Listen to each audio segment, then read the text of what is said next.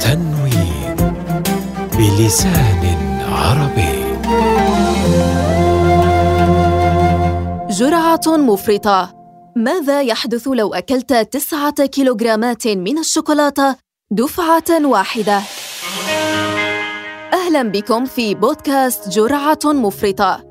البودكاست الذي نطرح عليكم من خلاله أسئلة غريبة ومرحة وصعبة. ثم نرسم لكم طريقا إلى أفضل الإجابات التي يمكننا جمعها على منصة تنوين. أهلا بكم. هل تعلمون أيها المستمعون الأعزاء أن قبائل الأزيتيك كانوا يعتقدون أن حبوب الكاكاو هبة من الإله؟ بل وكانوا يعتقدون أنها قيمة جدا لدرجة أنهم كانوا يستخدمونها كعملة. نعم، وها أنتم ترون أنه مع تقدم الوقت لا يزال الكثيرون يعشقون الشوكولاتة ويعتبرونها هدية من عند الله. واحدة من الروائح التي تدخل الدماغ في حالة من الاسترخاء. نعم، نتحدث عن الشوكولاتة، وحسب قول العلماء فإن تناول الشوكولاتة الداكنة كل يوم يقلل من خطر الإصابة بأمراض القلب بنسبة ثلث.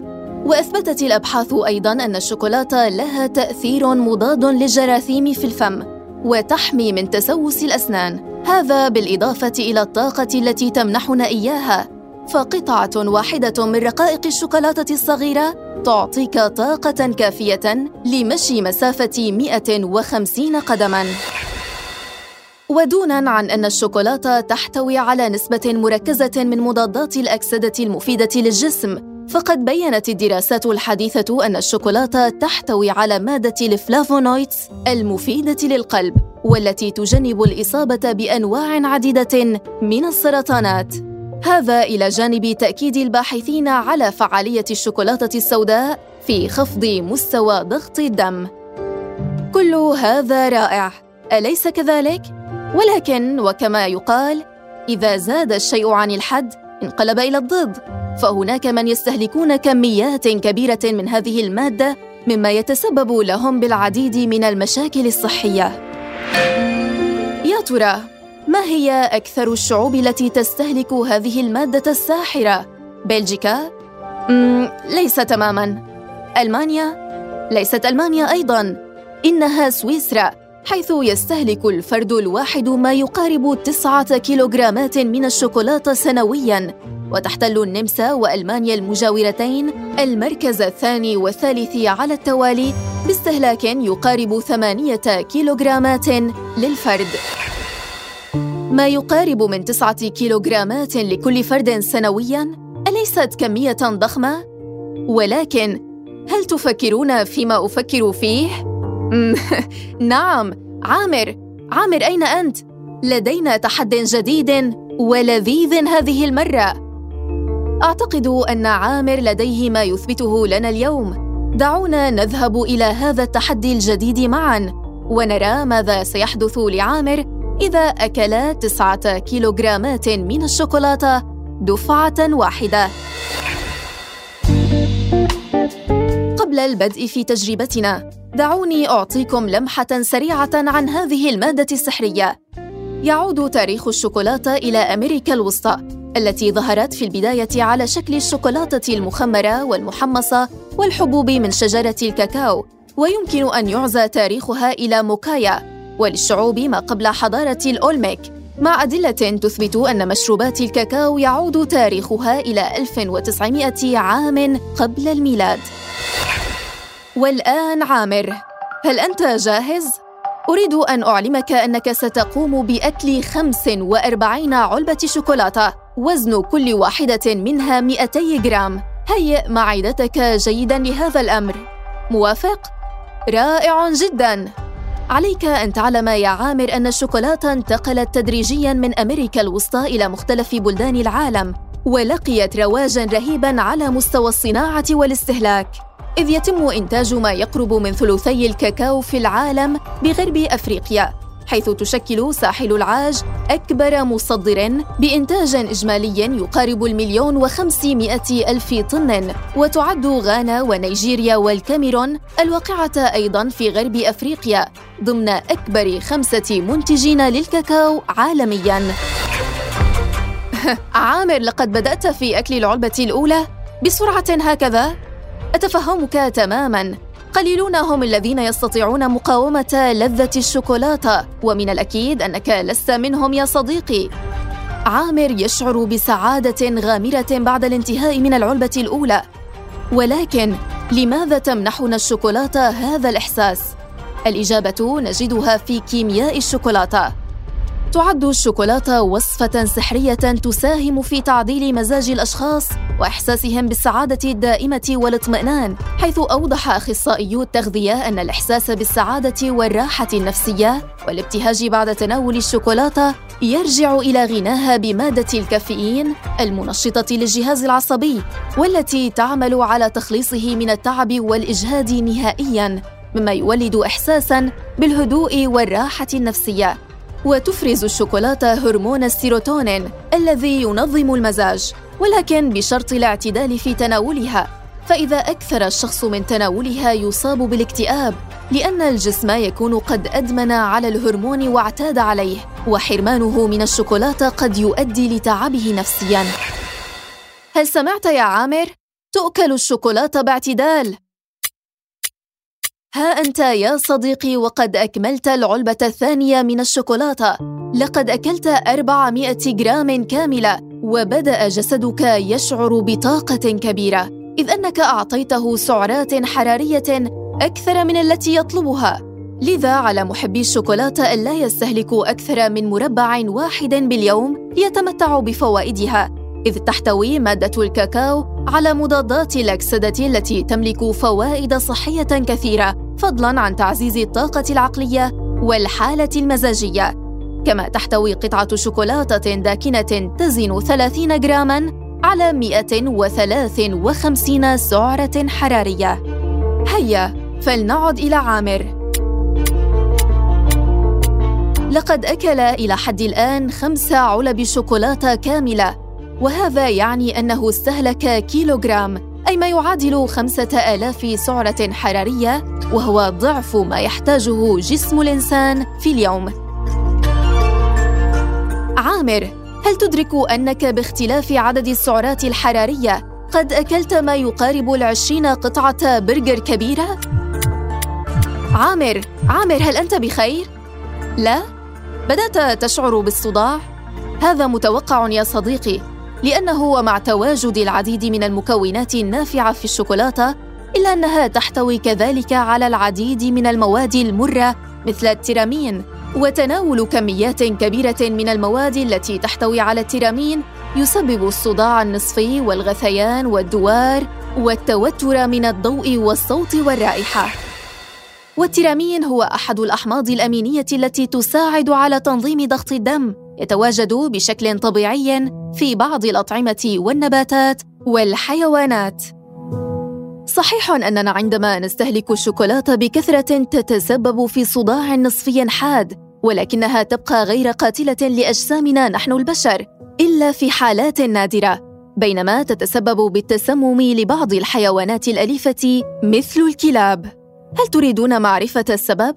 سأشرح لكم.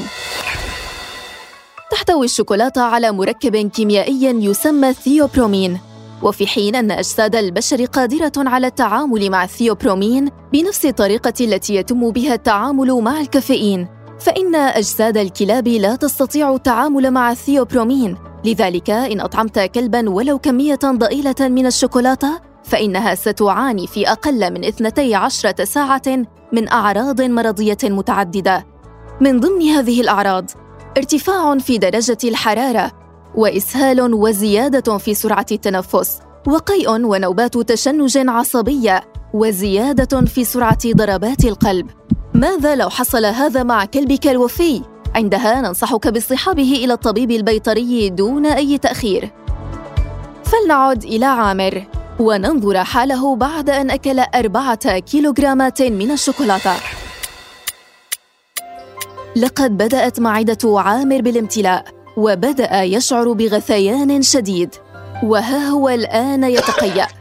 في مرحلة ما يفقد جسم الإنسان القدرة على هضم هذه الكمية فيحاول حماية نفسه بإخراج الكميات الزائدة. لكن لا تخف عامر فرغم كل شيء لن يحدث لك ما حدث لملك السويد أدولف فريدريك.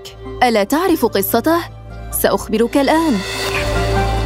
في يوم الثلاثاء الموافق الثاني عشر من فبراير 1771 أقبل فريدريك وقبل أحد الأعياد على تناول كثير من الأطعمة الممتعة استعدادا لموسم الصوم الكبير حيث أنه خلال هذا الصوم يتخلى المسيحيون عن تناول بعض أنواع الطعام بما في ذلك اللحوم والبيض ومنتجات الألبان. فكانت لدى الملك شهية كبيرة بشكل غير عادي وربما اعتاد على الإفراط في تناول الطعام حيث أكثر من الطعام وشرب الخمور ليقرر بعدها تناول ما يعرف بحلوى سملة حيث تناول منها أربع عشرة قطعة كبيرة.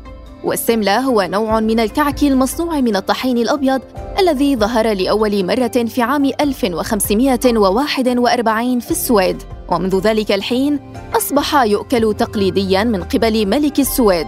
ثم تناول الحلوى المميزة ليلفظ أنفاسه بعد تناول تلك الكمية الكبيرة منها.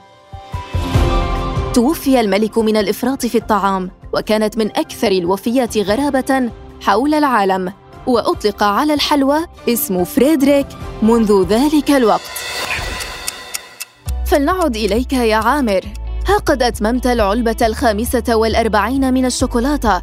هذا يعني أنك أكلت تسعة كيلوغرامات كاملة. أي من ناحية السعرات الحرارية فقد استهلكت قرابة 175 قطعة برجر كبيرة.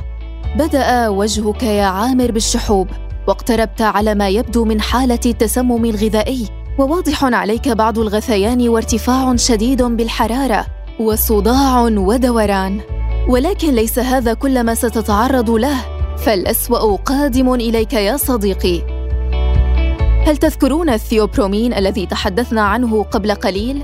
والذي يتسبب في تسمم الكلاب عند أكلهم للشوكولاتة؟ بالضبط. هذا المركب الكيميائي سوف يجعل عامر يعيش أسوأ تجاربه معنا. في مستويات عالية بما فيه الكفاية خاصة عندما تتجاوز هذه المادة الجرام الواحد لكل كيلوغرام من وزن جسم الإنسان يمكن أن يكون الثيوبرومين قاتلاً. إذ أنه يسبب توسع الأوعية وإدرار البول واضطراب الجهاز الهضمي مما يعني أنه وبكميات كبيرة يمكن للثيوبرومين أن يسبب ارتفاعاً في معدل ضربات القلب وفقدان الشهية والتعرق والارتعاش إضافة إلى أزمة صداع حاد. وهذا ما يحدث لعامر الآن. دقائق قليلة تفصل عامر عن جلطة دماغية. سننقل عامر على جناح السرعة إلى المستشفى لتلقي الإسعافات وإخضاعه لتنفس اصطناعي. فبالطبع لا نريده أن يموت وإلا من سيقوم بالتجارب القادمة؟ وكما أن لكل شيء وجهان أحدهما جميل وآخر سيء. فإن صناعة الشوكولاتة التي تضر الملايين على أصحاب الماركات العالمية باتت مشوهة بالانتهاكات الإنسانية. فقد كشف كتاب شوكولاتة لمؤلفه سيمن ساترا عن خفايا صناعة مادة الشوكولاتة الملوثة باستغلال الأطفال وممارسة التمييز العنصري وانتهاك الأخلاق وحقوق الطفولة. وينقل المؤلف عن المعهد الدولي للزراعة الاستوائية ومقره نيجيريا ما أظهره عام 2002 من أن نحو 625 ألف طفل دون 18 كانوا يعملون في مزارع الكاكاو في ساحل العاج. منهم قرابة 141 ألف طفل تراوحت أعمارهم بين السادسة والتاسعة. إضافة إلى أن معظم الذين يذهبون من مالي للعمل في ساحل العاج لتحسين ظروف معيشتهم يصابون بخيبة أمل ويمضون عاما كاملا دون الحصول على أجورهم. وإذا طالبوا بها تعرضوا للعقاب. شكرا لاستماعكم لحلقتنا هذه من بودكاست جرعة مفرطة. وانضمامكم إلينا على منصة تنوين. لا تنسوا زيارة صفحتنا على فيسبوك والتي تجدونها تحت عنوان تنوين بودكاست. كما يمكنكم متابعة أحدث حلقاتنا في Apple Podcasts، Google Podcasts، SoundCloud و Spotify نشكركم على الاستماع إلى بودكاست جرعة مفرطة. وترقبونا في الحلقة القادمة.